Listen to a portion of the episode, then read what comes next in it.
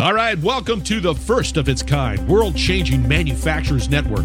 Lisa Ryan has her ears to the ground and her heart in the game. Get ongoing education and new connections right here with Lisa and the Manufacturers Network. Buckle your seat, listen, and spread the word. Here's Lisa. Hey, it's Lisa Ryan. Welcome to the Manufacturers Network podcast. I'm excited to introduce you today to Jim Tincher. Jim sees the world through the eyes of the customers. He is a nationally recognized customer experience expert and keynote speaker, and the author of Do B2B Better Drive Growth Through Game Changing Customer Experience. Firm specialize in building loyalty in B2B organizations and work with multiple global manufacturing organizations. So, Jim, welcome to the show. Thanks, Lisa. It's great to be here. Jim, share with us a little bit about your background and what led you to doing what you're doing. Sure. Always been a customer guy. Been very interested in that. First job out of college, worked for a high resolution laser printer manufacturing organization. And uh, just my first summer, I was going to visit my girlfriend, now wife out in Connecticut, and I wanted to visit a customer while I was there, just for whatever reason, been part of it. And it's always been a customer focus, but over time, I recognized that most in that field of customer experience, where I gravitated towards, didn't actually connect to the business.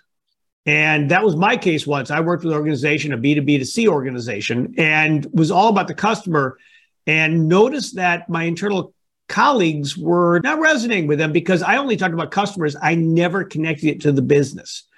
And since that time, 12 years ago, I've really been focused on making that connection to how helping improve the customer experience creates a stronger business. And I'm especially intrigued with B2B, which is far more complex and rich than B2C, but nobody ever writes about it. They all write about Amazon, they write about Best Buy, where I spent some time. They don't talk about how, in a manufacturing environment, creating a better customer experience really does create a healthier organization. And that's my passion and my mission is to make that connection. And that's one of the things too when we look at engaging employees that the more engaged your employees are, the better they take care of your customers. So the better customer service you have, which means the better business that you have, which means that the employees feel more connected to the organization. So it's this really nice cycle that again in manufacturing, because so many times they're just making pro- products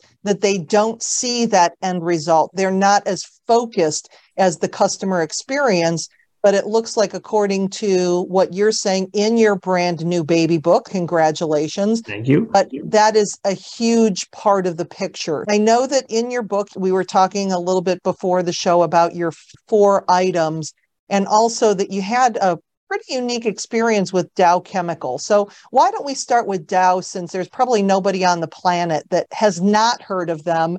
You can share your uh, share that story you bet. Well, first, I should say that our research shows that the vast majority of manufacturing programs have a customer experience program and don't actually know whether that's making a stronger business.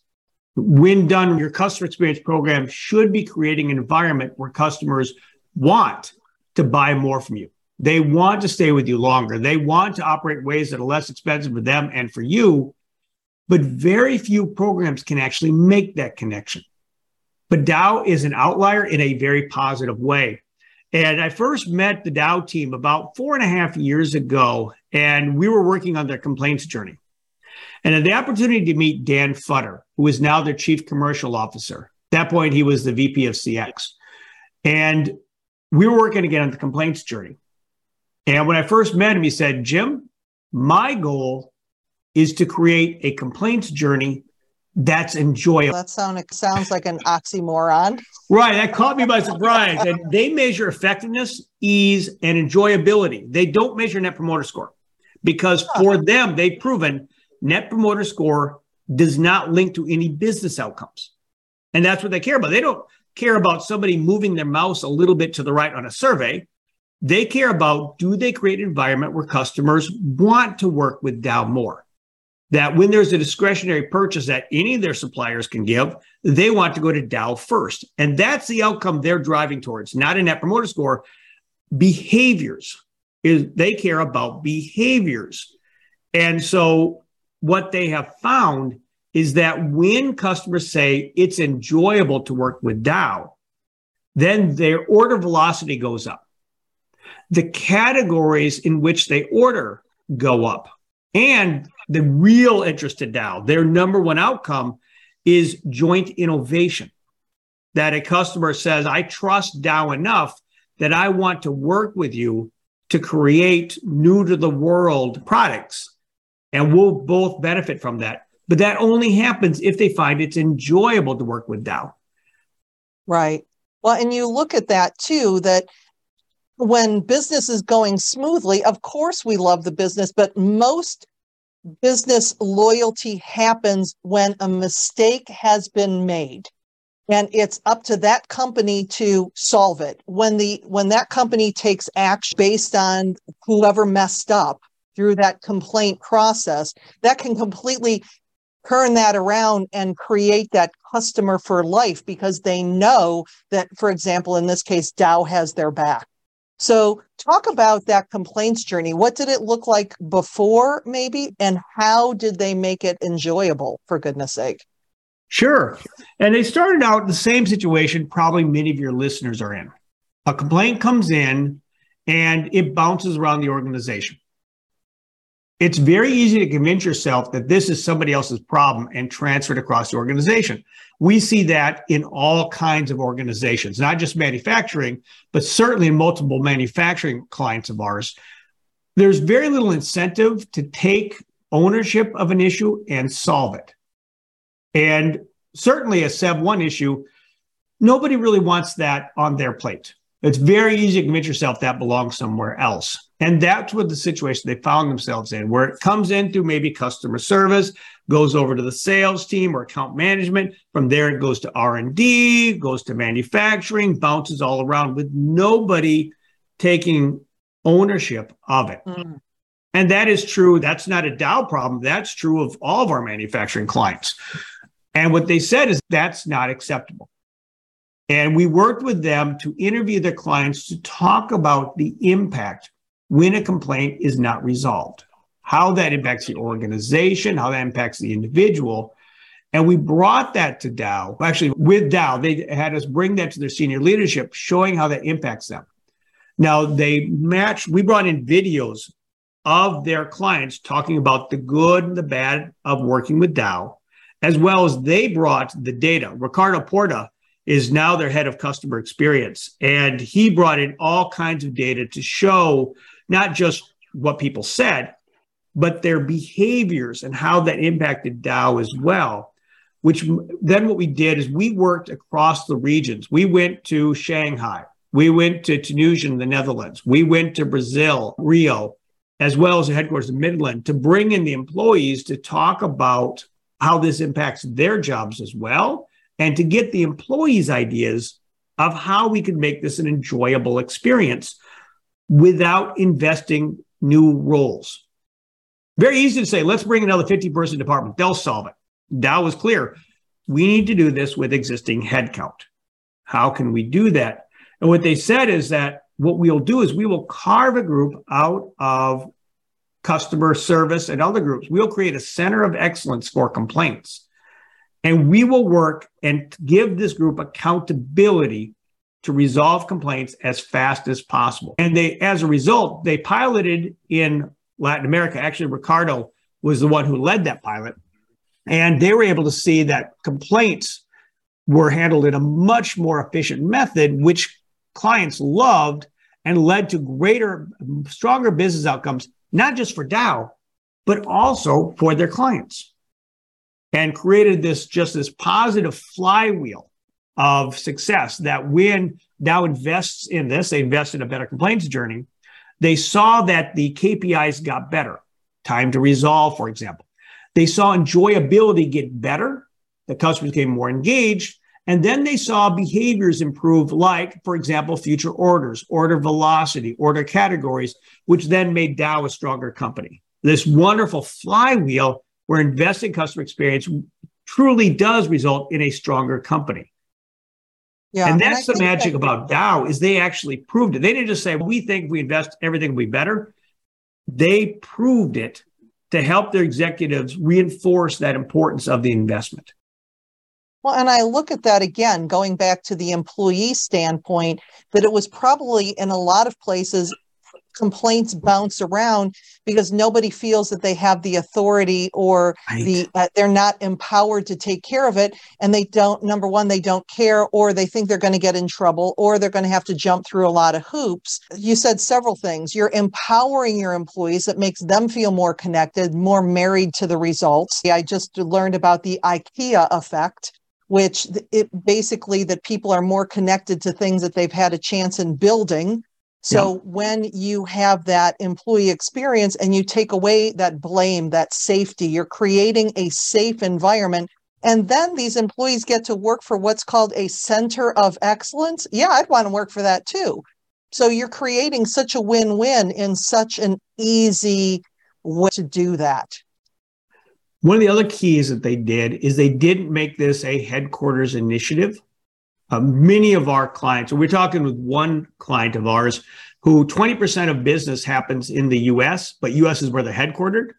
And so all the ideas are focused on the US first, even though that's a mm. smaller organization. Again, this is not Dow, this is another group.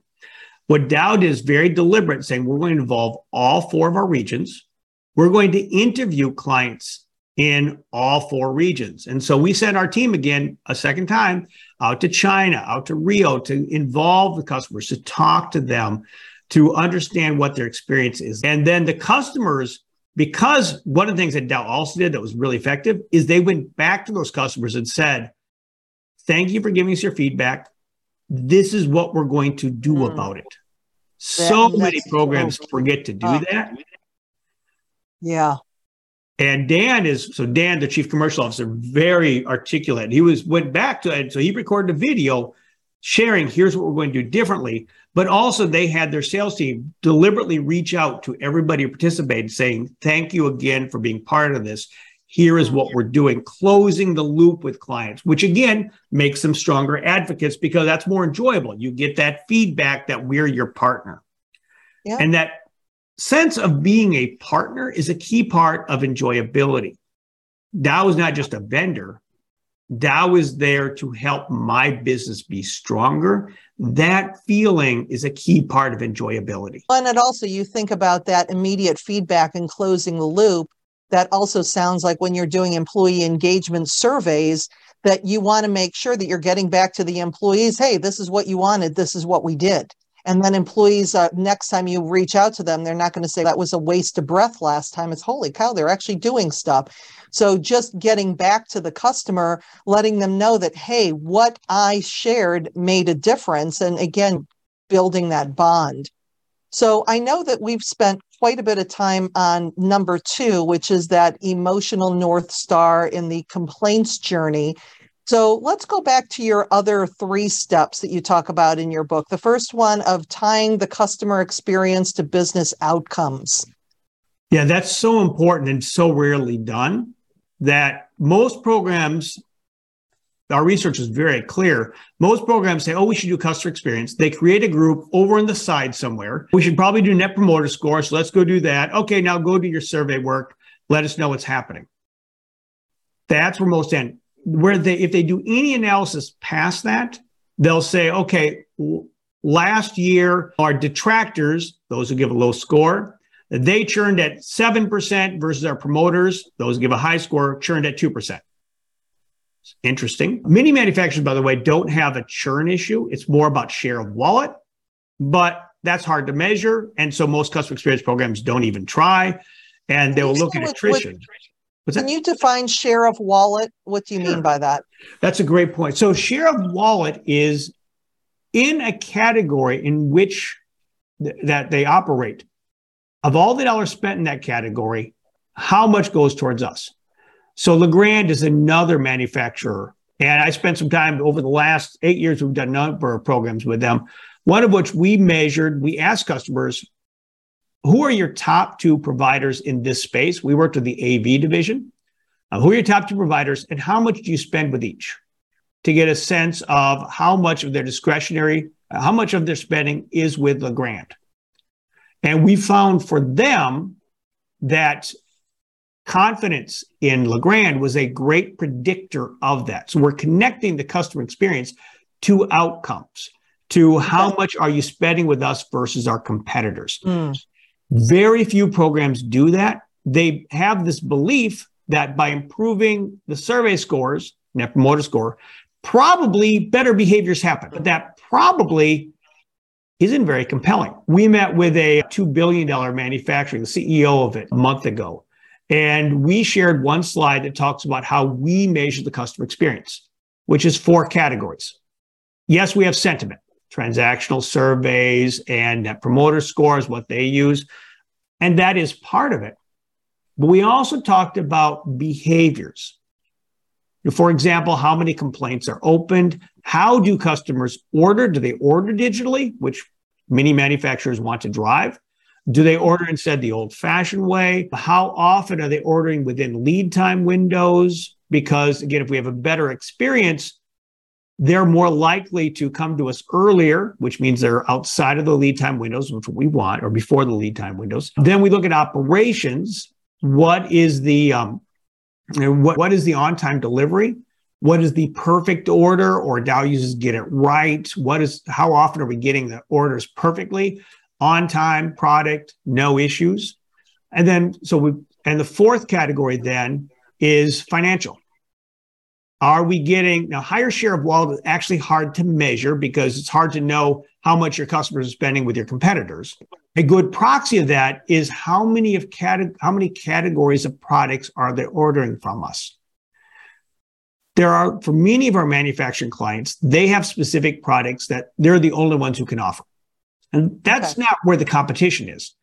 There are also a number of categories of products that their competitors also offer. That's the battleground. By doing a great job on the unique products, do you earn the right for those more discretionary orders?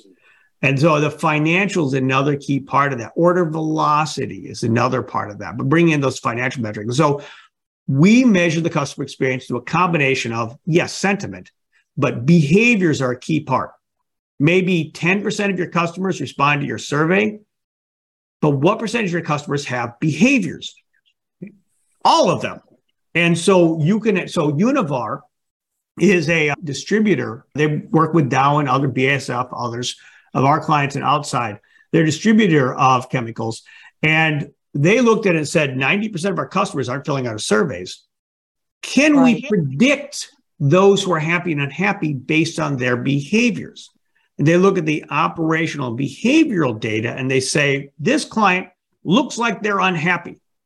I haven't failed that survey, they haven't told us that. But based on what we're seeing in maybe order velocity dropping or more complaints open, they look unhappy. Hey, account management team, can you reach out to them to see if that's true and what's happening? They create a synthetic NPS because for them, they know NPS matters and they're able to use the data to do that. So coming back to again, we measure behaviors, we measure the operations or impact, and we measure the financial outcomes. That's how you measure customer experience. Sentiment is not a score, it is a diagnostic to help explain mm. things. We have a conference, it'll be over by the time this comes out, where Ricardo is going to speak about how he was asked a question and let me bring the actual question right here. How do I see the impact of inventory on my business? And how does customer experience help me explain that impact? Most CX programs would say, I don't know. But he went and did the math to show that when inventory drops for a certain threshold, customers have no confidence.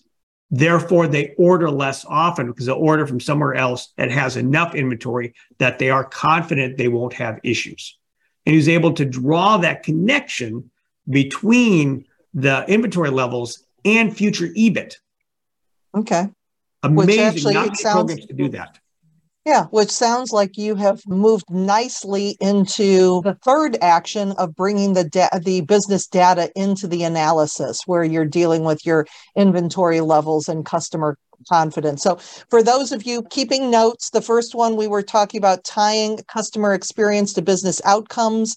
uh, creating an emotional no- North Star, which is the enjoyable journey, and then bringing the business data into the analysis. So tell us a little bit more about that before we move to the fourth step.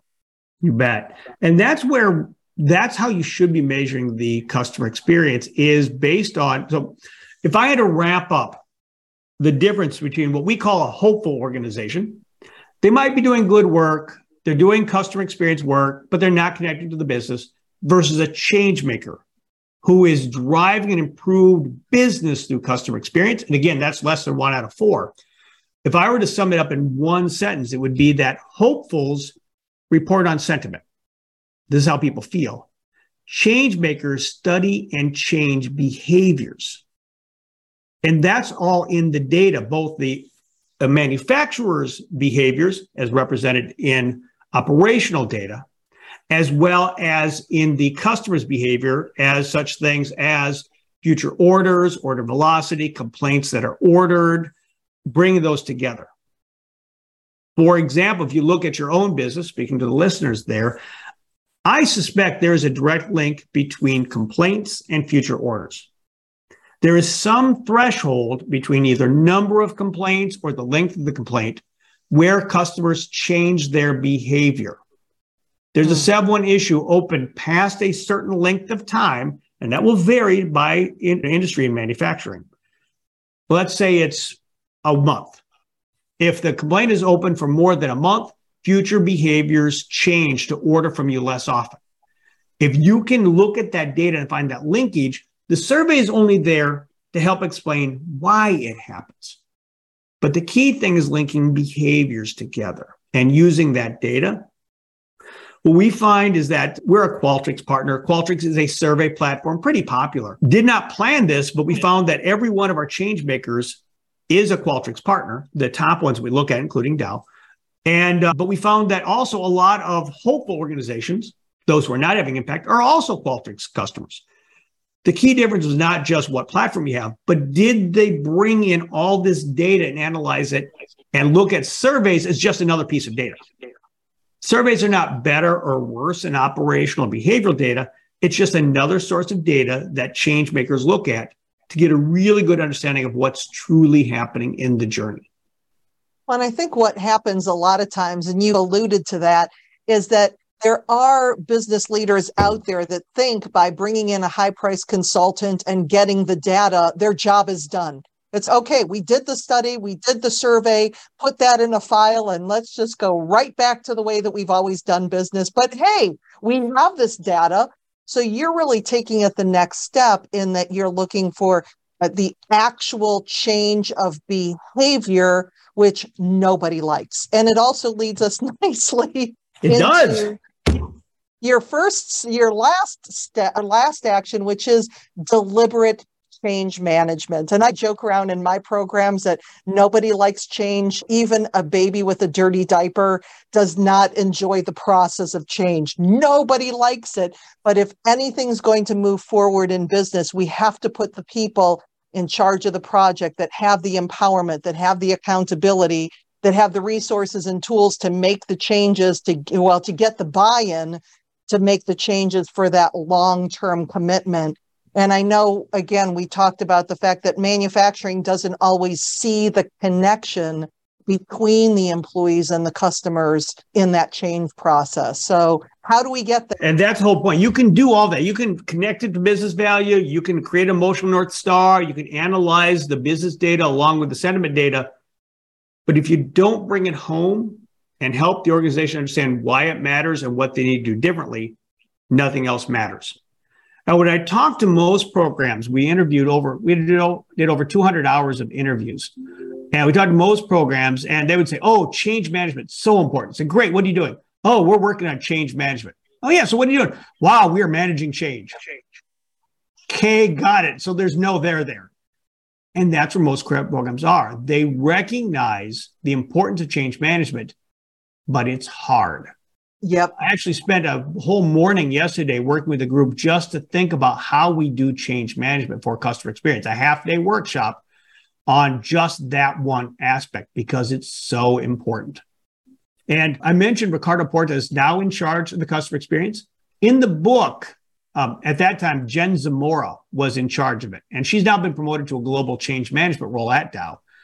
Yeah, but one of her key sayings is working with middle managers, a better customer experience will make it more will make it easier for you to accomplish your goals. Customer experience is not the be all end all. It is not the end.